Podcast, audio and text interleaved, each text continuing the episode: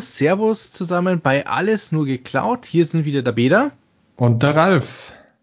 Ralf, heute, wir haben es ja beim letzten Mal schon angekündigt, haben wir einen Gast. Ähm, und man muss sagen, auf diesen Gast sind wir tatsächlich nur per Zufall gekommen. Tatsächlich, manchmal, manchmal bringt der Zufall die besten Begegnungen und ich freue mich heute unglaublich, weil wir wirklich Kompetenz mit ans Board geholt haben, mit ans Mikro geholt haben. Ähm, ein Cloud-Enthusiasmus-Kollege äh, von uns unterstützt uns heute tatkräftig. Äh, bald, bald sind wir nur noch mit Gast unterwegs, wenn ich das so sehe. Wir werden da richtig regelmäßig. Ich freue mich, Peter. Ich glaube, wir sollten an der Stelle auch mal ganz kurz erwähnen, wie wir denn auf unseren Gast gekommen sind, bevor wir denn enthüllen, wer es ist. Ah, Und ähm, Trommelwirbel. Ich glaub, Trommelwirbel. Ich glaube, man kann, man kann schon mal so ein bisschen, bisschen teasern an der Stelle. Es hat was mit unserem Namen zu tun. Da ist mir doch glatt irgendwann mal eingefallen. Ähm, ich google einfach mal nach alles nur geklaut. Ich würde gern mal wissen, ähm, wie, wie ist denn unser Standing so? Wenn man so, es gibt ja immer so Zeiten, so einmal in, im Jahr googelt man seinen Namen und schaut, was kommt dabei raus, wo wird man gefunden. So habe ich mir gedacht, gebe ich doch mal alles nur geklaut ein. Ähm, tatsächlich wollte ich einen Link für unseren Podcast suchen und war zu faul, da irgendwie rumzusuchen. Und auf einmal finde ich eine Homepage. Alles nur geklaut.com. Richtig. Und das, das Schöne daran ist, ähm, es ist genau wie bei uns, es geht um Cloud, aber tatsächlich genau die andere Richtung. Wir machen das mal, sage ich mal, nicht mündlich, sondern ähm, hier kann man sich für einen Newsletter abonnieren in deutscher Sprache, der aktuell wöchentlich, glaube ich, erscheint. Vielleicht wird mich unser Gast auch gleich korrigieren, werden wir sehen. Wo es tatsächlich einfach mal um ähm, Themen rund um ja, IT-Welt, Cloud, Open Source, ähm, Architektur, Infrastruktur, Management-Themen geht, ähm, wo man auch einfach, glaube ich, eine gute und interessante, lesenswerte Lektüre auch mal einmal pro Woche bekommt, wo man sich sagt, okay, ich nehme einfach mal die Zeit, setze mich hin und lese das Ganze mal durch. Absolut empfehlenswert, tatsächlich. Es ist quasi äh, Unabhängig davon haben wir mit alles nur geklaut hier ein breites Universum geschaffen. Uns könnt ihr beim Joggen zuhören und unserem heutigen Gast, dem könnt ihr vertrauensvoll den Newsletter abonnieren und euch damit News entdecken, genau zum gleichen Themenspektrum. Genau, deshalb machen wir es kurz. Lieber Andreas Lehr, Andi, Servus bei uns in der Runde diesmal. Wir freuen uns wirklich, dass du heute dabei bist. Und ähm, ich glaube, wir fangen heute mal so ein bisschen an, mit dir mal über IAC, also Infrastructure as Code, zu sprechen. Ja, und dann würde ich sagen, lassen wir uns einfach mal treiben, wohin das Ganze führt. Andi, magst du dich vielleicht kurz vorstellen? Sehr gern. Hallo zusammen. Äh, mein Name ist Andi oder Andreas Lehr, habt ihr ja gerade schon gehört. Ähm, ich komme aus dem Ländle. Ich hoffe, das hört man nicht am Ende zu arg. Ähm, ich bemühe mich, ähm, bin 40 Jahre alt, habe drei Kinder und äh, arbeite jetzt auch schon ja, gut über 20 Jahre in der IT, habe viele Themen schon gesehen bei unterschiedlichen Arbeitgebern und ähm, ja, ist eine spannende Reise, aktuell äh, noch spannender, äh, mehr denn je und ich versuche das, wie ihr auch, ein Stück weit zu verarbeiten, ähm, was ich tagtäglich erlebe im beruflichen Umfeld und versuche das ein bisschen niederzubringen. Und es hilft mir auch dabei, muss ich sagen, das Ganze strukturiert mal so ein bisschen zu verarbeiten ähm, und die Themen, über die ich so stolper, ein bisschen im Newsletter zusammenzufassen. Und das äh, macht Spaß, kostet eine Menge Zeit, wie euer Podcast sicherlich auch. Ähm, ist aber auch sehr hilfreich und lehrreich, erfordert eine gewisse Disziplin. Ähm, und ja, äh, bin gespannt, wo uns die Reise heute hinführt.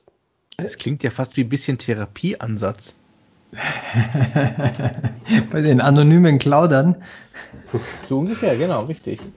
Ja, so ist es auch, ja. Also ich finde, so ein Stück weit aus der Naivität, die ich jeden Tag erlebt habe, geboren, ähm, vielleicht ähnlich bei euch auch, von der Geschichte her. Äh, die Cloud, die richtet schon alles, ne? Aber das ist ja nicht so, das wissen wir.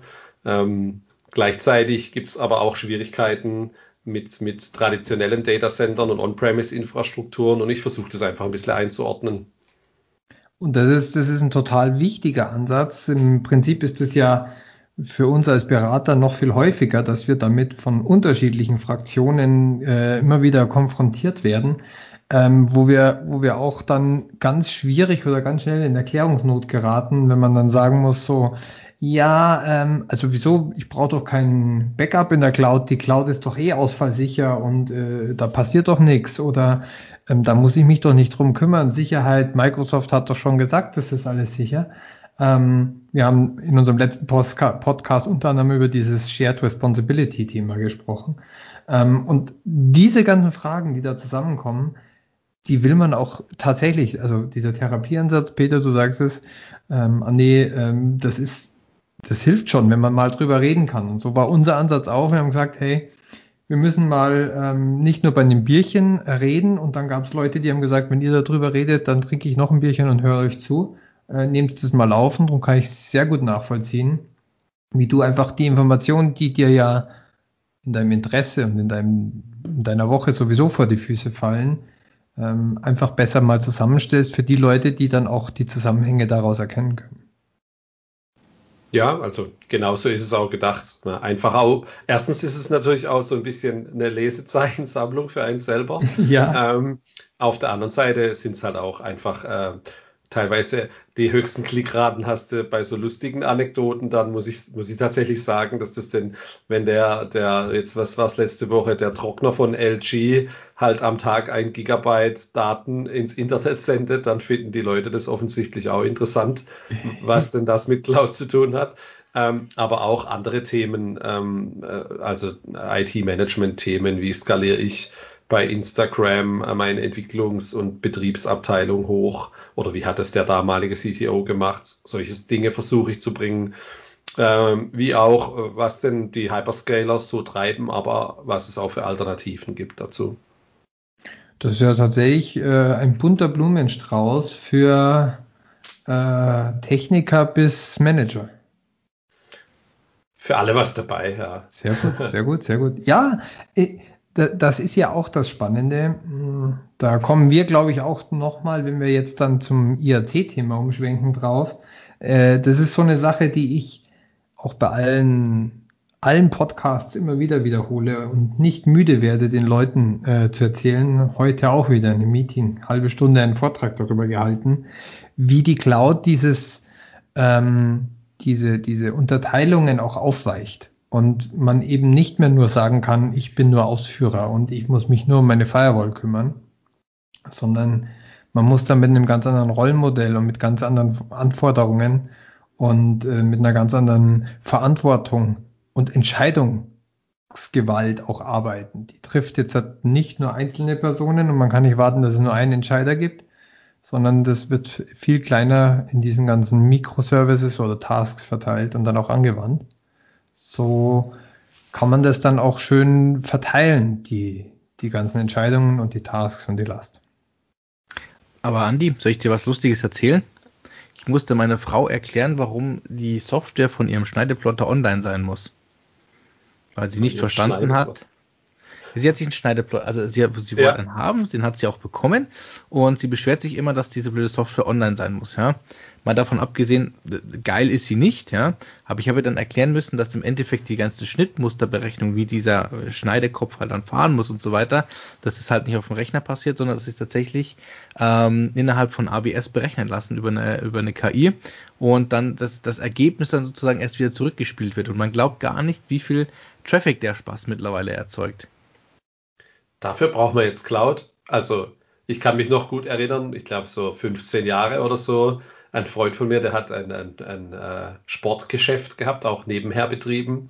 Und wir haben uns Freitagabends bei ihm getroffen, um äh, Trikotflock, den er ausgeplottet hat für Handballtrikots. Ihr weiß nicht, wer Handball schaut, aber da ist ein bisschen mehr Werbung drauf wie beim Fußball. äh, da saßen wir zu sechst oder so an dem Tisch, haben äh, ein paar Bierchen getrunken und diese die, äh, ja, die Vorlagen eben dann ausgestanzt, sodass die dann gedruckt werden konnten. Und ich glaube, der hat da einen 486er gehabt oder so. Nee, nee, das ist tatsächlich eine Wegeberechnung. Also du hast es dann mit verschiedenen Layern und dass er dann mhm. schneidet und mit den verschiedenen Messern und was weiß ich nicht alles. Also es ist mittlerweile Hightech, diese Dinger. Und äh, meine Frau ist also absolut begeistert und macht alles mögliche Bastelkram für die Kinder und irgendwelche Aufdrucke dann für T-Shirts und so. Also da ist mittlerweile schon echt eine Menge dahinter. Und wie gesagt, die ganze Berechnung ähm, ähm, im Endeffekt, wie er sich halt über die äh, X- und Y-Achse bewegen muss und wo er dann ähm, hochfährt und so weiter, das ist mittlerweile tatsächlich alles in die Cloud ausgelagert. Ähm, ich weiß zwar auch nicht warum, weil die Rechner heutzutage ja eigentlich schon Leistung haben, aber es ist so gewünscht vom Hersteller, sagen wir es mal so. Hast du dann auch eine Subscription für deinen Schneideplotter? Äh, nee, tatsächlich nicht, aber ähm, ich habe es mir schon überlegt, wäre wahrscheinlich billiger als das Abo. also früher, bei dem hatte war, ich hätte jetzt auf Dongle getippt, dass das irgendwie so ein modernes Dongle äh, ist, aber dass das jetzt zur Wegeberechnung genutzt wird, spannend, weil früher hast du da noch traditionell äh, bei den Plottern so einen Dongle hinten ranstecken müssen äh, und darüber war genau. dann die Lizenzierung geregelt, dass du auch wirklich den Plotter benutzen darfst. Ja, nee, davon sind wir mittlerweile weg. Aber ähm, äh, wir schweifen schon ab, merkt ihr das? Wir wollten eigentlich über IRC sprechen und sprechen später über alle möglichen anderen Themen, gell? Äh, das wäre dann die nächste Aufgabe, wenn du per IAC deiner Frau beibringst, wie sie die Muster quasi im Git-Repository ablegt, um sie dann an den äh, Schneideplotter zu schicken, damit für die Kinder ein neues Bastelbild rauskommt. Sagen wir es mal so, ich habe sie jetzt dazu gebracht, also ohne IAC, dass sie zumindest meinen OneDrive ablegt. Mit Git will ich gar nicht erst anfangen.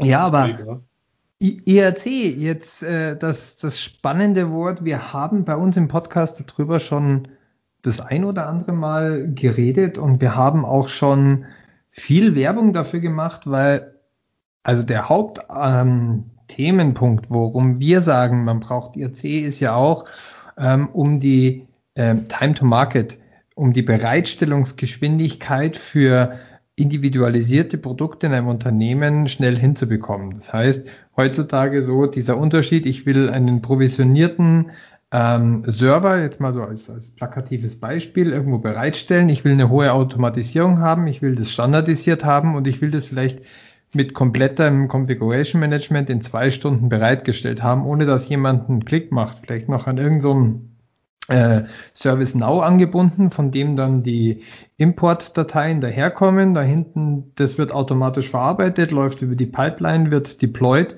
und im Hintergrund brauche ich nur ein paar Coder, die quasi das Repository pflegen, aber für die Aktion, für das eigentliche Bereitstellen ähm, muss niemand mehr was machen. Das ist so so der Hauptapproach, auch, auch wenn wir IAC erklären, weil das so die, der, der, der für den klassischen ITler häufigste Use Case ist.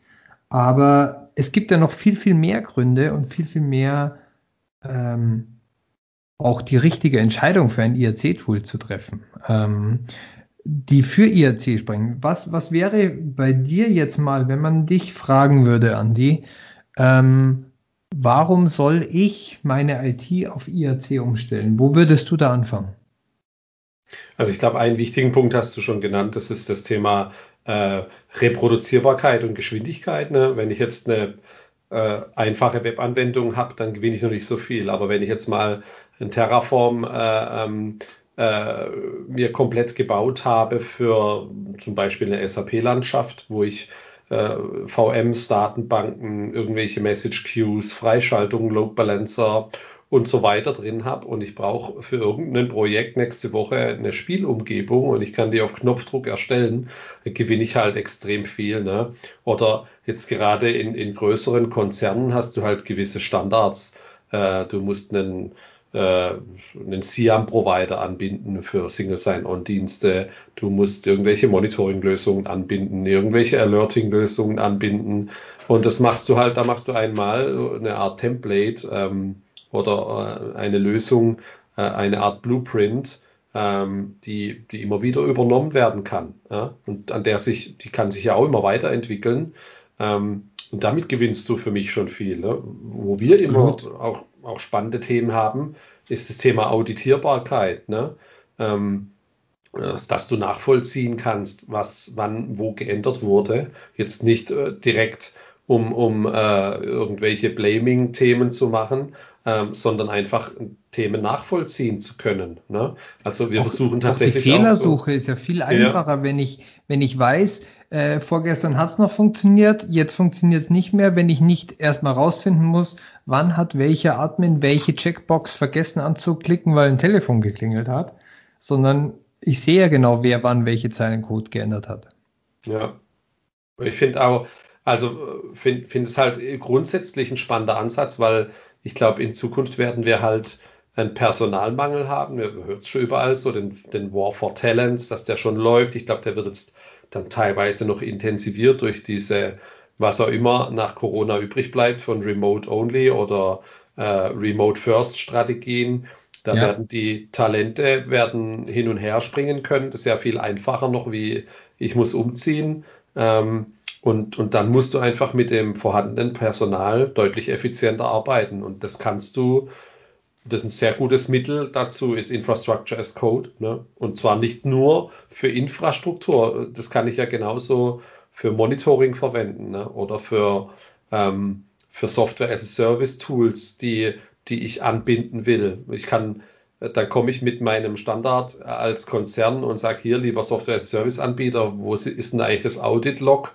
Ähm, für unsere Revision, wo kann ich denn nachprüfen, wer wann zuletzt eingeloggt war und so weiter und so fort. Ähm, und, und wo ist denn das Vier-Augen-Prinzip bei euch? Ja? Äh, und ja. solche Dinge, die, die kann ich hier viel entspannter mit Terraform lösen und im Git-Repository. Ich kann auch meine Zugangsdaten und meine, meine Access Points ganz anders nutzen, indem ich eigentlich gar niemanden Zugangsdaten geben muss, weil ja, ja, die ganzen Änderungen alle nur über eine parametrisierte Pipeline drüber laufen. Ja, also das haben wir tatsächlich jetzt auch spannenderweise gehabt bei einem Software-Service-Tool. Die haben es, wenn du eine Mehrfachvererbung von Rechten und Rollen brauchst, ähm, das ist halt, das ist nichts, wo so ein typischer SaaS-Anbieter dran denkt, dass da eine Firma kommt, die wieder mehrere Firmen hat und darunter mehrere Organisationseinheiten mit unterschiedlichen Berechtigungen. Und wie einfach ist es, wenn du das gar nicht brauchst und du sagst hier, äh, schaut in das Terraform-Repo, macht einen Pull-Request und dann ändert sich die Config von der ja. SaaS-Lösung. Und ihr braucht nie einen Zugang dazu haben für das äh, Produkt, also je nachdem, was es halt tut. Aber und das finde ich einfach ein spannender Ansatz, ja, weil das, das dreht auch den Spieß ein bisschen so um, den man in der IT in der Regel hat, diesen Ticketberg ähm, mit ändert mal hier was, ändert mal da was. Ähm, nee, jetzt drehe ich den Spieß rum und sage hier, ey, ändert selber.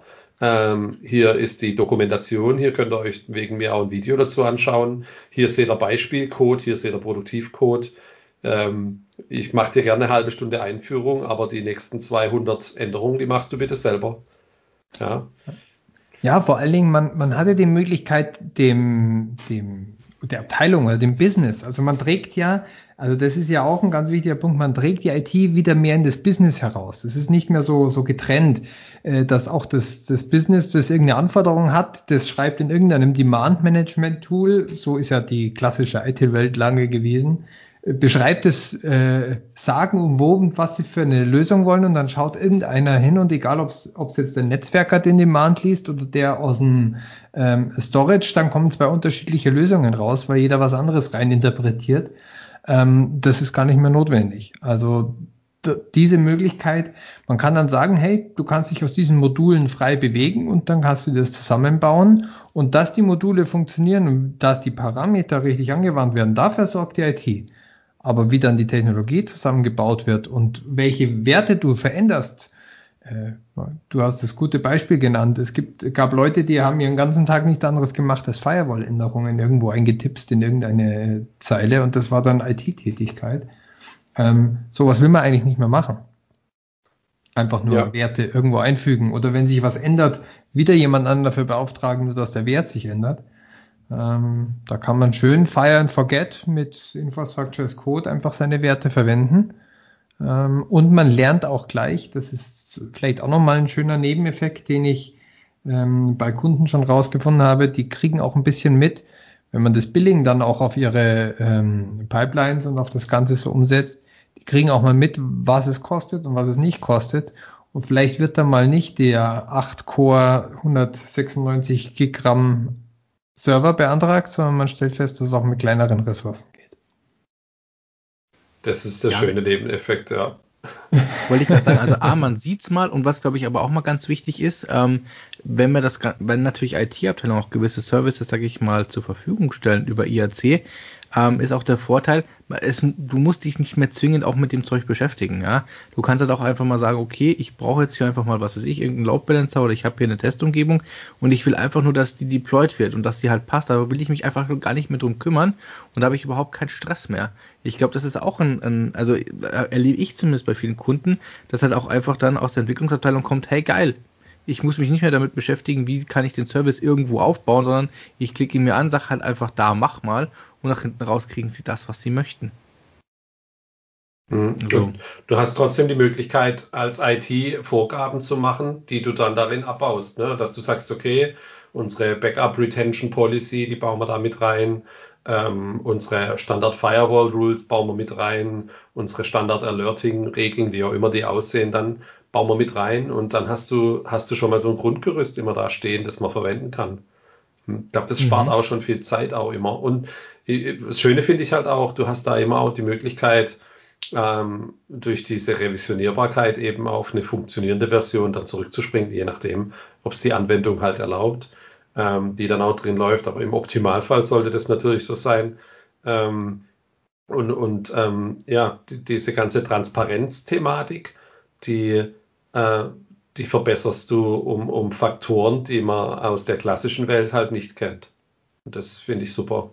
Also unglaublich. Ich meine, Transparenz, auch, auch die, die Sicherheit, dass wenn ich dreimal das gleiche Produkt bestelle, dass ich auch dreimal wirklich die gleiche Lösung irgendwo hinbekomme und nicht auf, äh, äh, wenn drei unterschiedliche Leute den, das Ticket ausführen, auch unterschiedliche Reihenfolgen von der Bearbeitung oder was mache ähm, oder auch unterschiedliche Geschwindigkeiten dahinter kriege. Ähm, ganz viele solcher Punkte. Aber du, du hast einen ganz wichtigen Punkt angesprochen, Andi.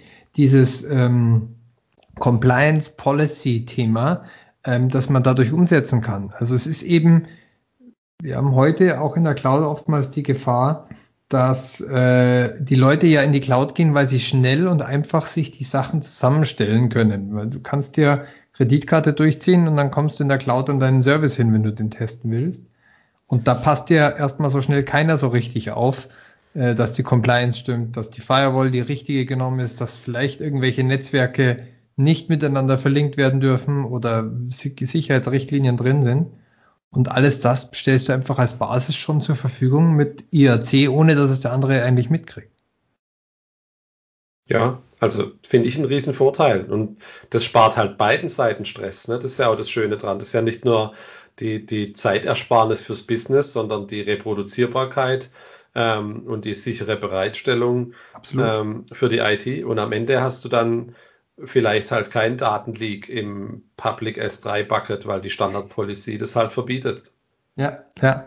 Und es ist ja auch inzwischen so, dass ähm, also ich habe auch jetzt bei, bei Kunden schon von IT-Abteilungen gehört, die haben sich verweigert, einen Service selbst zu bauen, weil sie gesagt haben, ja, wir hätten den gerne und ja, wir könnten das machen, aber wir wollen den späteren Betrieb.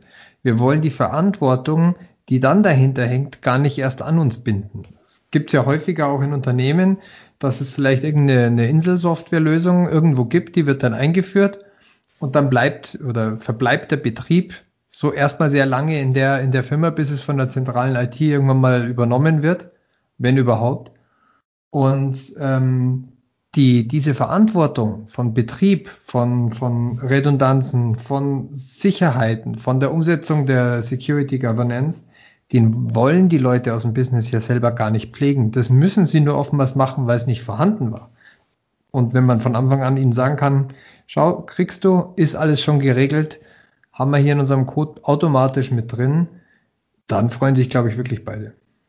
Heißt aber im Endeffekt, ähm, du könntest IAC sogar so weit treiben, dass du es als ja, Organization as Code schon auch äh, bezeichnen könntest, zumindest in, in gewissen Bereichen, ja, von dem, was du zur Verfügung stellst. Weil du kannst ja mit, sage ich mal, mit Infrastructure as Code ja noch deutlich mehr ähm, zur Verfügung stellen als nur, sage ich jetzt mal, klassische Infrastruktur. Unbedingt. kannst also, damit alles zur Verfügung stellen, oder? Also ich finde das auch ein Riesenvorteil, weil, weil, weil was kennt das Business? Das macht ein Ticket auf und wartet zwei bis zwölf Wochen, bis das umgesetzt ist. Ja. ja.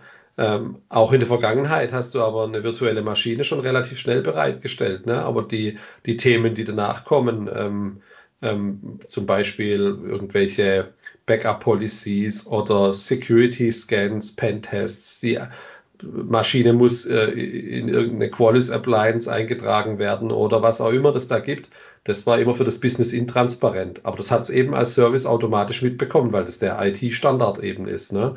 Und das kannst du in dem Fall auch ein bisschen transparenter machen und, und für die IT halt einfacher äh, erledigt lassen. Und das ist, denke ich, auch das Wichtige und, und auch der Benchmark für die verbleibende On-Premise-IT in meinen Augen, inwieweit kann die 100% Infrastructure as Code machen. Und das finde ich einen wahnsinnig spannenden Aspekt, weil meine These ist, dass so ein bisschen 80, 90% Infrastructure as Code, die sind zwar schön, aber die letzten 20%, die tun mir dann halt trotzdem weh, weil dann muss ich wieder warten auf Tickets, äh, Spielchen spielen. Und, und ähm, das finde ich, äh, finde ich, ähm, darf man nicht außer Acht lassen, dass man wirklich man gewinnt dann an dem Thema wirklich nur, wenn man es zu 100 Prozent umgesetzt hat. Und das ist wahnsinnig schwierig. Und da haben die Cloud-Anbieter eben einen großen Vorteil. Total. Also ich glaube, das ist, das ist tatsächlich auch der, der, der große Grund, ähm, warum dann wiederum, selbst wenn man IAC ja für On-Premise-Geschichten auch hernehmen kann, in, in vielen Sachen die Cloud gewinnen wird, einfach weil sie nativ genau darauf ausgelegt ist, dass sie über IAC bedient werden kann. Und zwar die, zu 100 Prozent. Die interessante Frage ist doch tatsächlich, könnte man dann eigentlich im Cloud-Umfeld sogar so weit gehen zu sagen, dass eigentlich der Begriff Infrastructure as Code es einfach schon gar nicht mehr trifft? weil wir ja nicht nur Infrastruktur beschreiben, also im klassischen Sinne Infrastruktur, sondern wir können ja über, über, über die Code-Möglichkeiten wesentlich mehr beschreiben als nur die Infrastruktur. Also müsste man ja da theoretisch irgendwann mal sagen, naja, äh, in Richtung Cloud müsste man eigentlich einen ne, neuen Begriff finden. Ja? Es gibt ja, es gibt ja ähnlich wie es dieses XaaS oder Everything as a Service, so gibt es ja auch den Begriff Everything as Code ähm, der durchaus auch schon in, den ein oder anderen äh, Seiten geprägt wird. Wir reden ja nicht nur von Infrastructure, wir reden ja, wenn wir mit Ansible reden, auch über die ganze Configuration Management, was im Prinzip genauso codebasiert ist. Ähm, wir, wir reden ja auch nicht nur von Terraform. Terraform ist ja tatsächlich in dem Fall nur die Basis. Das geht ja alles noch viel weiter und ähm, da ist dann tatsächlich, wie du sagst, dieses Everything as Code ähm, die neue IT. Ja, also ganz klar. Du kannst, äh, du hast ja vorhin erwähnt auch äh, im Vorgespräch die Pizza-Bestellung. Das war jetzt das Thema, das ich noch nicht kannte. ja. ja, genau. Mit der, uh, der Dominus-Provider. Ja, genau. Ähm, ich finde das, äh, ich finde das wahnsinnig spannend und ich muss auch gestehen, wenn wir jetzt heute eine neue Lösung uns anschauen, dann prüfe ich, das ist immer so mit das Erste, was ich mache. Ich schaue, gibt es einen Terraform-Provider?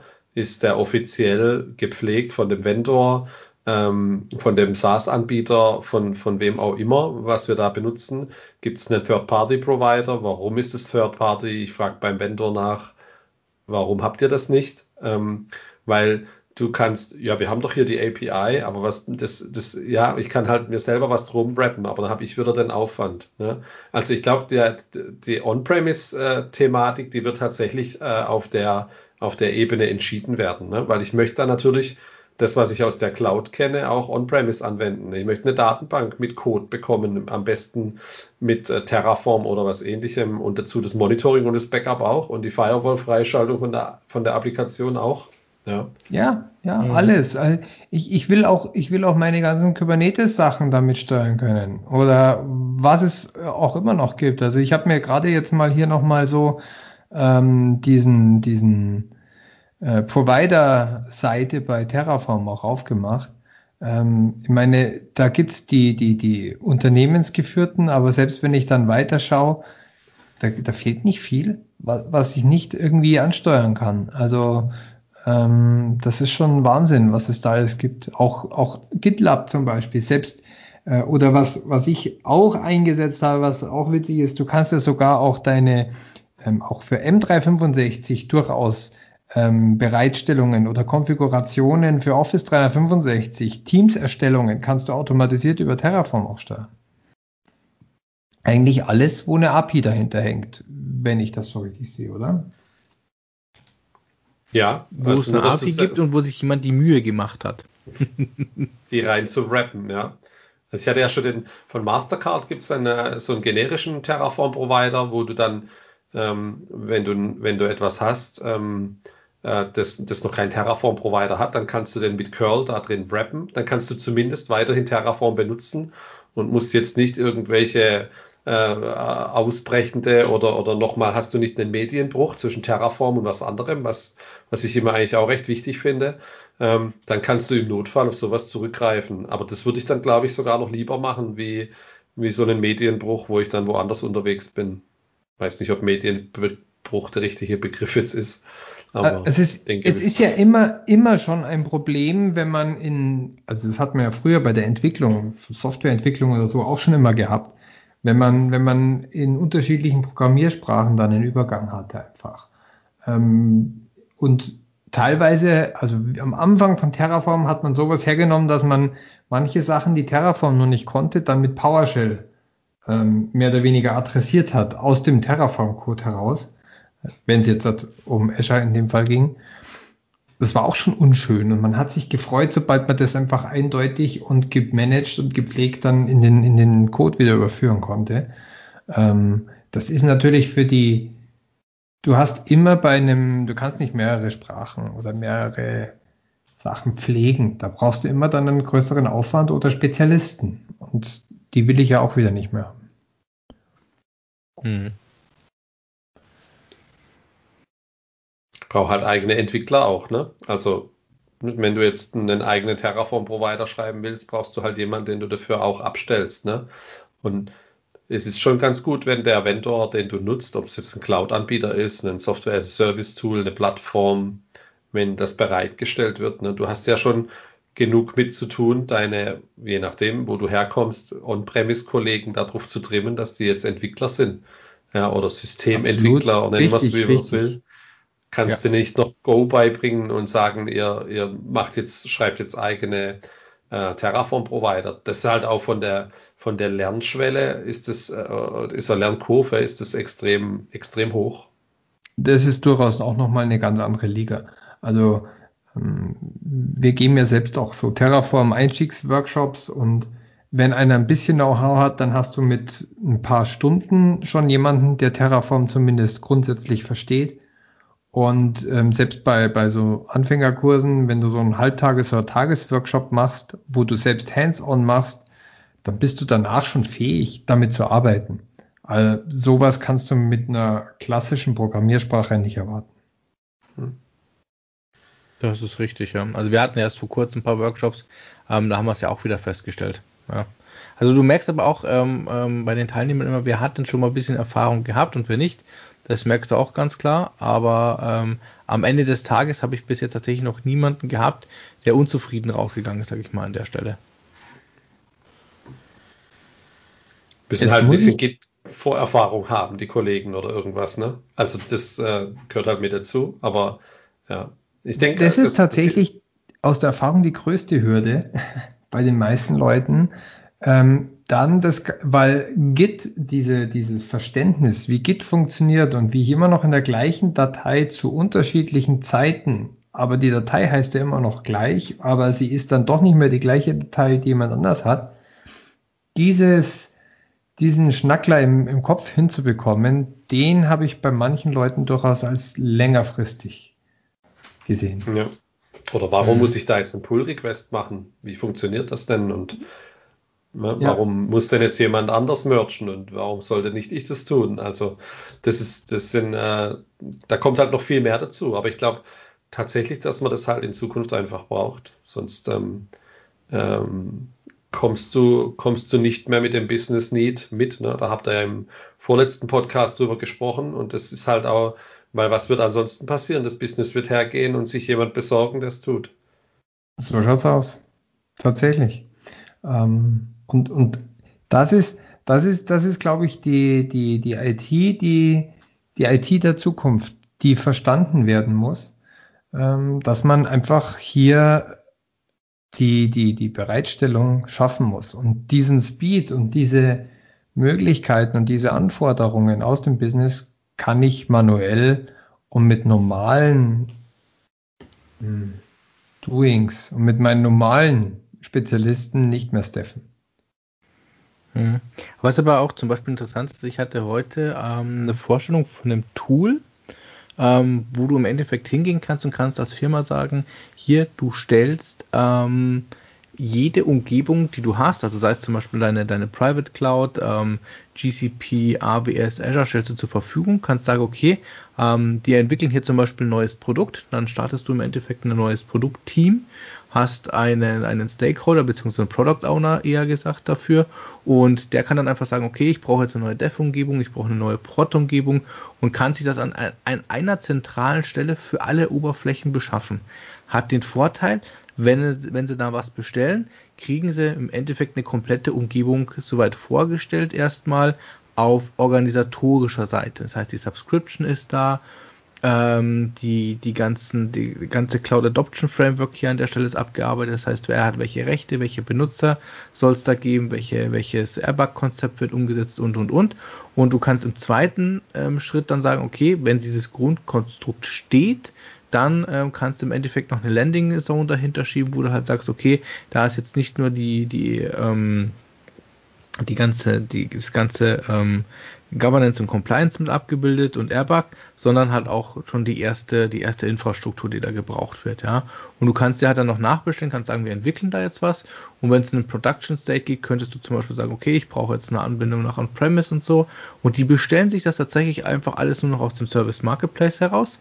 Und dieser Service Marketplace ist im Endeffekt einfach bloß eine, eine offene API, die macht nichts anderes macht, als hinten raus an deine entwickelten ähm, CI/CD-Pipelines anzustoßen und halt die nötigen Informationen zu übergeben.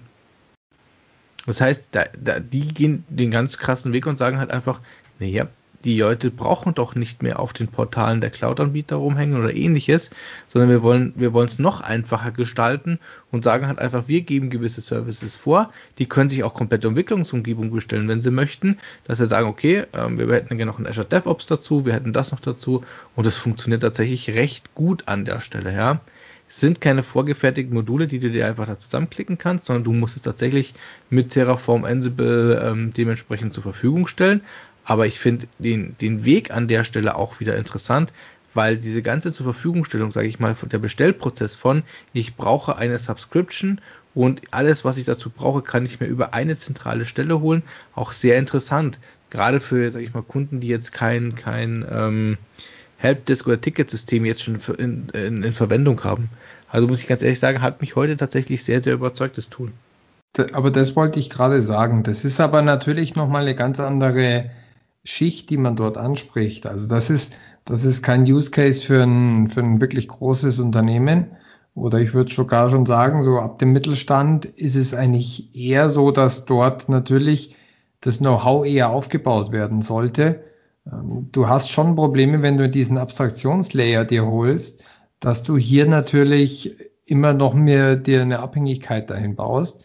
Ähm, das ist eigentlich eher was, so wenn ich das jetzt gerade gehört habe, um halt eine sehr, sehr schnelle ähm, Einstiegskurve hinzubekommen, ohne eigenes Personal mit Know-how und. Nein, nein, du musst das Personal mitliefern. Das ist, das ist, also, es ist nicht so, dass du das alles vorgefertigt und nach dem Motto hier friss oder stirb kriegst, sondern du bekommst halt einfach eine Möglichkeit, zentral deine Abrechnung zu schaffen, deine, deine äh, Compliance-Richtlinien umzusetzen und auch überprüfen zu lassen, ohne dass du jetzt sagst, du musst dich tatsächlich in den Clouds äh, selber intensiv damit beschäftigen, musst alle einzeln anbinden. Und du kannst halt den ersten Punkt einfach damit erschlagen, dass du das sozusagen festlegst, aber das Know-how natürlich, wie das dann aussehen kann innerhalb der Umgebungen, das musst du mitbringen. Und die Kunden, die die hier bereits haben, sind tatsächlich schon sehr große Kunden aus dem Bankenumfeld, aus der Automobilindustrie.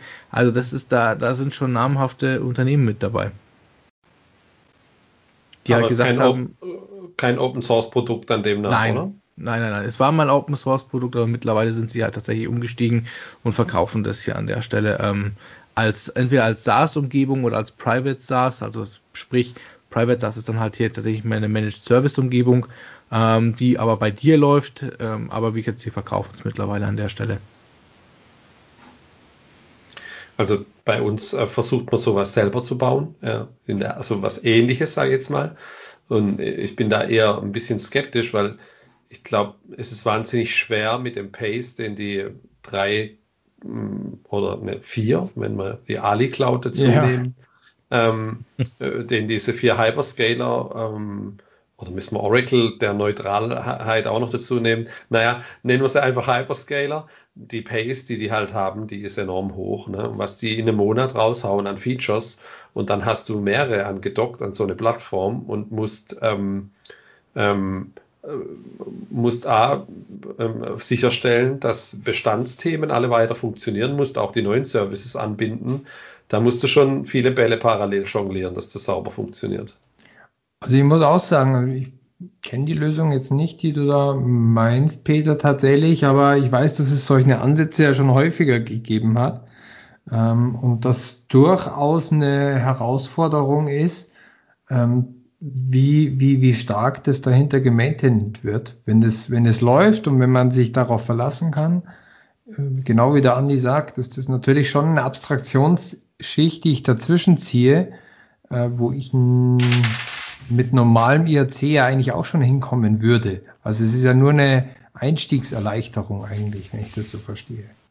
Weil im laufenden Betrieb muss ich ja dann trotzdem meinen Code pflegen. Ich, ich habe es jetzt so verstanden, dass halt auch ein Produktowner sich einloggen kann da und sehen kann, was kosten eigentlich mein, meine Produkte und was kosten die pro Stages. Ne? Also ähm, was ich da, deswegen habe ich nach Open Source gefragt, was ich kenne, ist das Thema Backstage. Äh, das von Spotify. Das haben die, glaube ich, noch als Beta oder Alpha getaggt.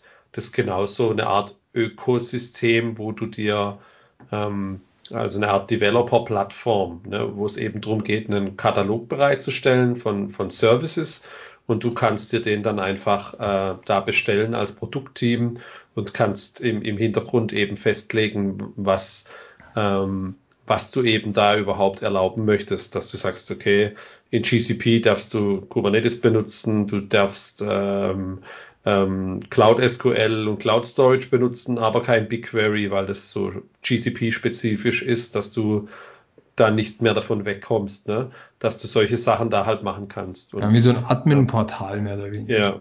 Okay, okay.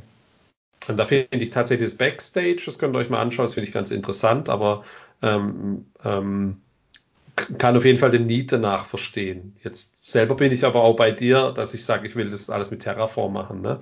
Aber das Reporting brauche ich dann halt anders wie äh, die Kostenthematiken, dass ich die transparent bekomme. Sowieso, ich, den, den, die, den, den Need kann ich auch nachvollziehen. Also der ist am Markt definitiv da. Also ich glaube, ich glaube, man muss, man muss auch ein bisschen muss unterscheiden. Also dieser, Service Marketplace, der, den es ja dann zu befüllen gilt, sage ich an der Stelle, ja. Das ist nichts, was die jetzt out of the box liefern. Ja, das ist tatsächlich etwas, was, wo du mit Terraform oder, oder mit Ansible, je nachdem, wie du es möchtest, liefern musst an der Stelle. Ja, du kannst dich auch zum Beispiel entscheiden, dann zum Beispiel auch zu sagen, okay, für irgendwelche On-Premise-Anbindungen zum Beispiel möchte ich Aviatrix verwenden oder ähnliches. Das ist das, was du liefern musst. Sondern tatsächlich, sage ich mal, dieser, dieser, dieser, dieser erste Baustein zu sagen, okay, wir haben hier, wir haben hier eine Abteilung, die möchte ein neues Produkt rausbringen und die brauchen jetzt erstmal eine Subscription. Die Subscription muss im Endeffekt unseren, unseren Vorgaben entsprechen. Das heißt, äh, auch dieses Landing Zone Prinzip, sage ich mal, nicht infrastrukturell, sondern organisatorisch mit den ganzen Zugriffen, Loggings und solche Geschichten. Das ist das, was die tatsächlich zur Verfügung stellen. Äh, wo die sagen, das können die einbetten, aber dann Infrastrukturparts oder Services, die du dann nutzen darfst innerhalb dessen, das ist tatsächlich etwas, ähm, wo du dann selber einfach mitliefern musst. Ja, kann, kann man machen. Durchaus. Wie gesagt, auch solche Billing-Themen ähm, ähm, sind da mit drin, wo du dann zum Beispiel sagst, okay, wenn das jetzt halt darüber jemand bestellt, dann kannst du zum Beispiel sagen, ähm, du, du legst oben noch Fees drauf, die dann automatisch mit abgerechnet werden und sowas. Das kommt natürlich auch noch mit dazu. Also gerade, sage ich mal, bei, bei Unternehmen, die, glaube ich, viele Projekte haben, ähm, wo sie halt auch dementsprechend verrechnen müssen, da zum Beispiel ist dieses Tool, glaube ich, auch ähm, gar nicht mal so, so, äh, so schlecht. Aber da, da hat sich ja sowieso, also ich kann es jetzt tatsächlich auch nur aus der Azure-Welt sagen, da hat sich ja jetzt eh schon eingebürgert, dass man eher in Unternehmen mit sehr, sehr vielen Subscriptions arbeitet und hier dann sozusagen das Billing dann eher auf eine Subscription mehr ablegen kann und das darüber zu steuern. Ähm, aber es ist natürlich eine komfortable Lösung. Ja, jetzt sind wir tatsächlich, jetzt sind wir schon wieder im, im Billing angekommen. Ähm, hat eigentlich äh, jemand von euch schon mal die Terraform äh, Pricing Vorschau äh, getestet oder, oder verwendet? Der ga, ja. gab es doch mal schon vor längerer Zeit, dass das ähm, mit angezeigt wird. Genau, also ich kenne es ich kenn's aus dem ähm, äh, Enterprise-Umgebung von, von Terraform aktuell, dass wenn du das deployst, auch schon beim, beim Plan, ähm, zeigt er dir einfach an, was die Maschine, wenn du sie 24-7 betreibst, im Endeffekt dich im, im, im Monat kostet. Ist ganz, ja, genau. ganz lustig. Funktioniert tatsächlich recht gut. Also so mit allen Regionen und allen Spezialitäten oder immer nur so die mhm. Standardfälle? Mhm. Echt? Okay. Cool. Also wir, das ich, hab ich, ich habe es jetzt mal gehabt in Deutschland und, und USA. Das hat eigentlich ganz gut funktioniert. Was da, glaube ich, nicht berücksichtigt ist, wenn ich es richtig verstanden habe, sind irgendwelche Sonderagreements, die halt mit deinem EA-Vertrag kommen. Hm. Aber wenn du jetzt so Preemptive Machines hast oder sowas, das ist schon mit drin, sind ja andere Maschinentypen einfach. Muss er mhm. eigentlich haben. Hm, cool. Nee, genau. ich habe es noch nicht gesehen. Ja, das ist aber, glaube ich, ein Enterprise-Feature. Ähm, ja. Aber ähm, ist durchaus ganz interessant, weil man quasi im, im Plan dann schon mal rausbekommt, so eine ungefähre ähm, ja, Tendenz, was, was das Ganze anbringt. Richtig, und vor allem du siehst auch erstmal, was kostet mich die Büchse, bevor ich sie tatsächlich mal rausdeploy. Und dann kannst du dir, glaube ich, auch einfach wirklich nochmal überlegen, ob das denn wirklich so sinnvoll ist.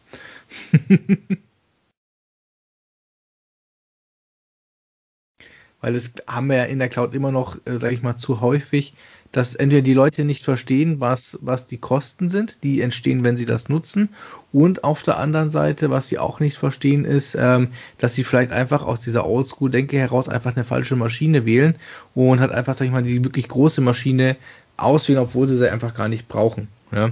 Also ich, das äh, ist mir zumindest jetzt bei den letzten, bei den letzten Gesprächen auch schon oft mit Kunden aufgefallen, ähm, die halt einfach gesagt haben, ja, aber hätten wir gewusst, dass der Service so viel kostet. Sag ich, ja, Moment, was heißt denn der Service so viel kostet? Und dann schaust du halt mal ein bisschen näher drauf und dann stellst du halt fest, dass sie halt einfach immer so das Größte ausgewählt haben, was sie gefunden haben, weil das passt ja dann schon, ja.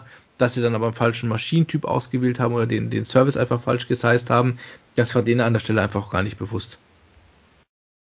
Es, schärft halt auch vor allen Dingen die Awareness. Also äh, der, der, der Punkt, den, den ich auch schon angesprochen habe oder den, den Kunden durchaus fordern, ist, dass es ganz schwierig ist, wenn, sie, wenn dann der, der, derjenige sich nur noch über Terraform oder über Code oder über, vielleicht muss er sogar nur noch irgend so ein TFWAS-Files editieren und kriegt sonst überhaupt nichts mehr mit, wenn es noch nicht vollautomatisiert ist, wie, was dahinter passiert.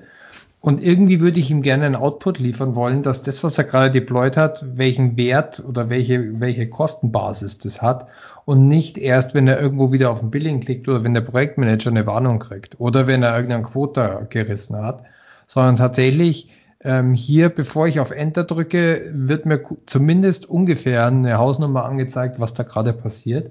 Finde ich ein durchaus interessantes Feature. Ja, also hilft ja wieder bei der Transparenzthematik, ne? Ähm, und auch da ist halt, ist, ist es halt überhaupt mal möglich, eine Transparenz zu schaffen. Das ist ja in der On-Premise-Welt schwierig, das runterzubrechen. Ne, was kostet mich meine Firewall-Lizenz jetzt auf diese eine VM runtergebrochen? Ist eine wahnsinnig schwierige Rechnung. Ne? Und, und das nehmen dir die Cloud-Vendoren ab und du kannst schön sehen, ähm, was was kostet. Es mag vielleicht erstmal alles sehr viel teurer erscheinen, ne? aber ähm, ich glaube tatsächlich, die Transparenz, die hilft ja auch der IT, ähm, einfach mal äh, Themen besser zu hinterfragen. Äh, das ist ein, auch ein ganz guter Stichpunkt, weil ähm, oftmals hat man ja früher auch einfach Services oder, oder Produkte so bereitgestellt mit diesen EDA mhm. ähm, Begründung. So ist ja egal, ob der Server da 24/7 rumeidelt äh, und welche Größe er hat oder, oder wie ich dir das aufbaue. Ich baue dir das genau so auf, weil ich die Hardware da habe und nicht, weil es der sinnvollste Weg oder die beste Nutzung ist. Mhm. Und du musst auch immer auf den Peak Load optimiert haben, ne? oder zumindest genug Hardware dafür da haben. Äh, da, das, das, ist ja sowieso ein Riesenpunkt, der, ja. der, den die Cloud einem einfacher macht. Ja. ja. Vielleicht auch tatsächlich noch, noch so eine Sache, die, die wir gar nicht so häufig angesprochen haben, auch bei uns im, im Podcast nicht, ähm, dass, dass es tatsächlich ähm, ja auch mir das einfacher macht. Ich kann quasi mein, mein Base-Workload, den kann ich ja immer noch on-premise haben und meine, meine Standard-Software. Aber ich kann durchaus Sachen, die ich nicht einschätzen kann, die vielleicht auch saisonbedingt sind oder, oder vielleicht nur einmal im Monat eine hohe Leistung brauchen. Vielleicht, wenn ich irgendwelche Sachen, die nur zum Monatsende oder nur zu bestimmten Daten laufen, dann äh, ist natürlich, brauche ich mir nicht zusätzliches Blech vorhalten, nur um diese Peaks abfangen zu können. Du wirst lachen. Okay. Ähm, ich hatte das tatsächlich bei meinem Kunden, der, der hat einmal im Jahr, hat er für vier Wochen eine Maschine gehabt, die er im Endeffekt eigentlich auch nur dafür eingeschalten hat. Und zwar für die Zuckerrübenernte. So bescheuert, wie es klingt. Aber du hast halt einen relativ kurzen Zeitraum, wo diese Dinger geerntet werden. Und da ist es so, dass die auch äh, angefangen haben, hier schon mit IoT zu arbeiten. Ähm, warum? Die, diese Erntemaschinen haben dann im Endeffekt schon angegeben, wie viele Tonnen bzw. Kilo sie geerntet haben. Und ähm, wenn es ein recht fortschrittlicher Landwirt war, war tatsächlich auch schon so eine Art Waage eingebaut in diesen Hänger. Und dann war das alles drin und der hat dann die, die Information bekommen, okay, alles klar, du hast so und so viel geladen und ähm, dann hat er bekommen, du kannst das jetzt für den und den Preis verkaufen, musst es halt da und da abliefern, möchtest du das machen, ja oder nein. Also im Endeffekt wie so eine digitale Börse. Und wenn er vom Acker gefahren ist, hat er schon automatisch gewusst, wie viel Kohle ihm jetzt seine Ladung, die er da hinten drauf hat, einbringt. Und das war halt tatsächlich einfach System, das war halt nur für diese paar Wochen von der Zuckerrübenernte und dann war es wieder obsolet und dann haben sie es wieder abgeschalten. Ich meine, ja. Noch live die, die Zuckerrübenbörse angebunden, dass er weiß, zu welchem Händler er es bringt und welchen Preis er bekommt. ja, genau. Ja, spannend. Also ich hätte das Projekt damals auch gerne weiter begleitet. Ich habe aber tatsächlich damals an den Arbeitgeber gewechselt. Ähm, deshalb äh, wäre es bestimmt interessant gewesen, weil wie gesagt, die haben auch dann viel mit IoT angefangen. Ähm, aber es funktioniert anscheinend immer noch. Also ich habe zumindest nichts Negatives gehört, sonst wären sie bestimmt bei uns gelandet. Hm. Es ist ja gerade saisonale Geschäfte oder was ich, was ich auch schon mit, mit Kollegen gesprochen habe, wenn dann irgendeine Werbekampagne vielleicht auch mal läuft, ähm, kann ja durchaus sein, dass ich irgendwann mal äh, eine, eine Werbekampagne fahre und für die Zeit ähm, einen höheren Peak auf meine Services oder so kriege, den ich gar nicht einschätzen kann, weil ich auch überhaupt nicht weiß, wie die anschlägt oder wie das zur Verfügung ist. Und ähm, der, der, der Worst Case ist ja sozusagen der, dass ich eine Werbung fahre und dann ist der Service unavailable. Ähm, dann habe ich ja gleich doppelt alles in Sand gesetzt. Ähm, und genau solche, solche Thematiken sind halt ganz, ganz schwer zu berechnen und vorherzusehen, wenn ich die Skalierbarkeit oder die Flexibilität nicht anbieten kann. Und mhm. da ist mir dann letztlich auch egal, was es kostet, weil wenn der Service unavailable ist, ist der Schaden Image und Verlustgeschäft einfach doppelt.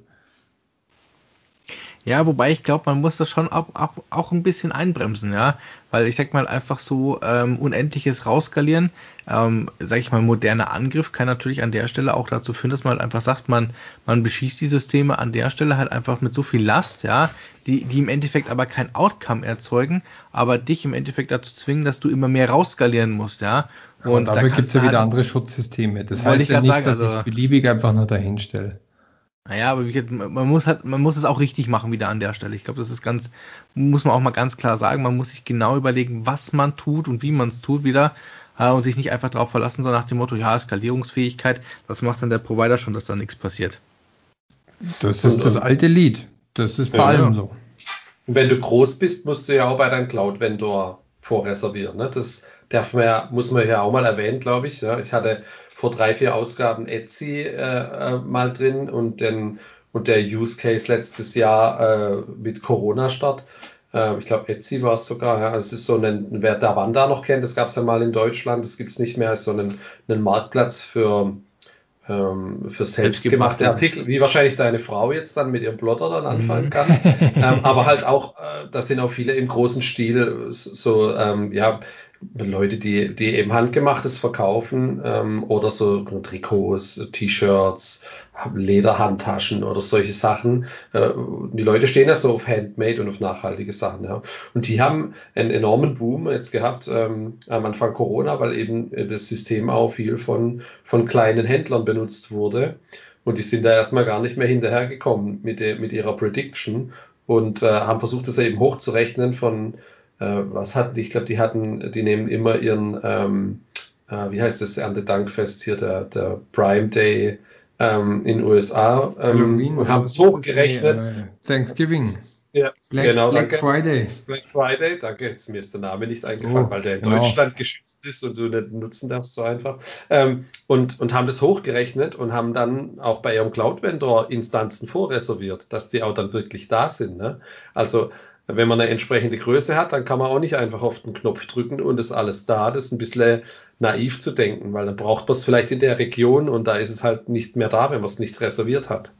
Hey, absolut. Also erstens mal das. Zweitens mal, ja, man muss natürlich auch die Schutzvorkehrungen machen. Ich habe das vielleicht auch sehr, sehr lapidar jetzt einfach mal so gesagt, dass die Möglichkeit einfach dafür da ist. Aber sie ist einfacher da, ist, dass ich mir die Hardware für diese Zeiten spontan hinstelle und, und sie nicht weiß, wie lange ich sie brauche.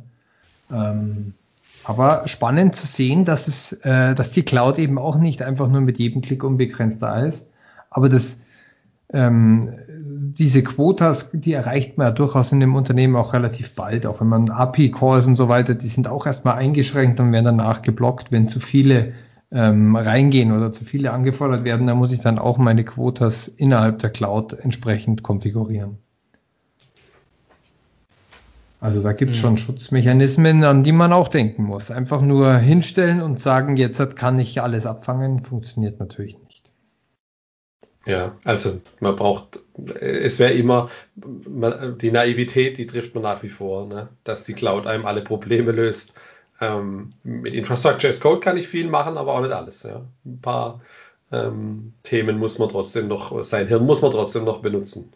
und, und, zum Glück ist es so, äh, kann man jetzt vielleicht auch schon nochmal hier, wo wir, wo wir der, der Stunde Zeit uns nähern, sagen, zum Glück ist es so, dass unser Wissen, unsere Erfahrung, unser Know-how auch in Zeiten oder vielleicht in gerade in Zeiten von Everything as Code und von Everything as a Service und Cloud mehr denn je gebraucht wird, um diese Einschätzungen und genau auch an diese Sachen zu denken, ähm, die einem ja immer so leicht verkauft werden.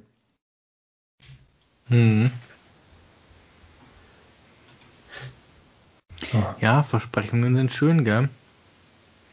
Aber ich glaube, man, man, muss, man muss immer den ehrlichen Blick drauf, drauf haben und auch nochmal immer nachfragen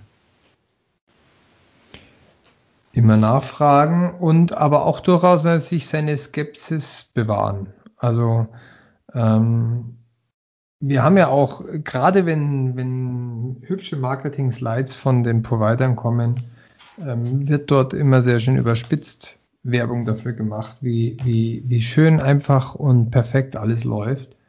Und die Realität sieht halt dann doch anders aus. Aber ich glaube, das haben wir auch immer gelernt schon als Kinder. Alles, was immer schön, schön ist, hübsch und glänzt, es, es kann nie so gut sein, wie man sich vorstellt.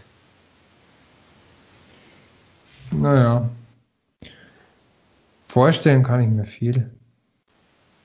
Aber wie es halt dann realistisch wird, ne? Das ist. Äh ja, da haben, hat man schon das ein oder andere Spielzeug enttäuscht ausgepackt und festgestellt, dass es nur irgendein Plastikkraffel war. Ist heute immer noch so. Ist heute immer noch so, ja. Kann ich dir als Papa einfach garantieren, das ist heute immer noch so. Da ist manchmal die Tageszeitung zum Spielen interessanter als das Spielzeug, was du gerade gekauft hast. Ja, wenn man sich die Cloud bei Wish bestellt, oder? Pearl, Pearl. Damals war es Pearl, heute ist es Wish. ja, Pearl gibt es immer noch. Es ist mir heute aufgefallen erst. Ja, ja, aber der Spruch ist ja Wish. Wunderbar. Ja, Wahnsinn. Andi, hast du noch ein Schlusswort für uns? Eine Anekdote oder zum, zum Finale unseres Podcasts gemeinsam heute? Nö, ich, wir haben ja, denke ich, viele Themen jetzt äh, tangiert und ich glaube, man kann, man kann viele davon auch nochmal in der Breite äh, oder in der Tiefe dann äh, detailliert besprechen. Aber so, äh, ich finde es eine spannende Sache auf jeden Fall. Ähm, und ich glaube, für alle, die klassisch in der Infrastruktur arbeiten, ist das Thema Infrastructure as Code wichtiger denn je. Aber man sollte sich auf jeden Fall anschauen und ähm, ja, bei seiner nächsten Einkaufsentscheidung prüfen, ähm, ob sein, sein Anbieter Software as a Service Tool ähm, das eben unterstützt, weil das erleichtert euch äh, viel Arbeit und man muss einfach mal anfangen. Das ist, glaube ich, genau das Schlusswort. Fangt damit an, schaut es euch an. Und dann äh, werdet ihr sehen, dass nach einem bisschen Umgewöhnung ihr die Vorteile nicht mehr missen wollt. Also, aber Ralf, ich habe das schon gerade richtig verstanden, oder? Der Andi hat uns gerade angeboten, dass er auf alle Fälle mal wieder vorbeikommt, damit wir das ein oder andere Thema noch mal ein bisschen breiter diskutieren, oder? Ja, ich habe das auch so gehört. Wir müssen doch mal in die Tiefe gehen, habe ich gehört. Gerne, sehr ja. gerne. Hat mir sehr viel Spaß Wunderbar. gemacht. Und auch, Andi, vielen lieben Dank, dass du heute dabei warst. Ich sage auch merci, äh, vielen Dank. Äh, es war, war wirklich ein hervorragender, glücklicher Zufall, dass wir hier zusammengefunden haben. Und ich hoffe, wir werden noch viel Zeit und äh, Kooperationen mit, in und über der Cloud haben. Sehr gerne, bin bei allem dabei. Dann an alle, Andi, dir vielen Dank, auch an alle da draußen. Vielen lieben Dank wieder fürs Zuhören. Wir hören uns beim nächsten Mal. Müssen wir euch diesmal leider schon mal enttäuschen. Das werden dann bloß wieder der Ralf und ich sein, so wie es aktuell aussieht. Aber wir freuen uns und ja, wie immer, Fragen, Kritik, äh, sonstiges gerne gesehen, immer einfach direkt an uns äh, über die üblichen Kanäle, LinkedIn, E-Mail und sonstiges. Und dann bleibt mir nur noch zu sagen, Servus, bis zum nächsten Mal. Pfiat euch. Ciao.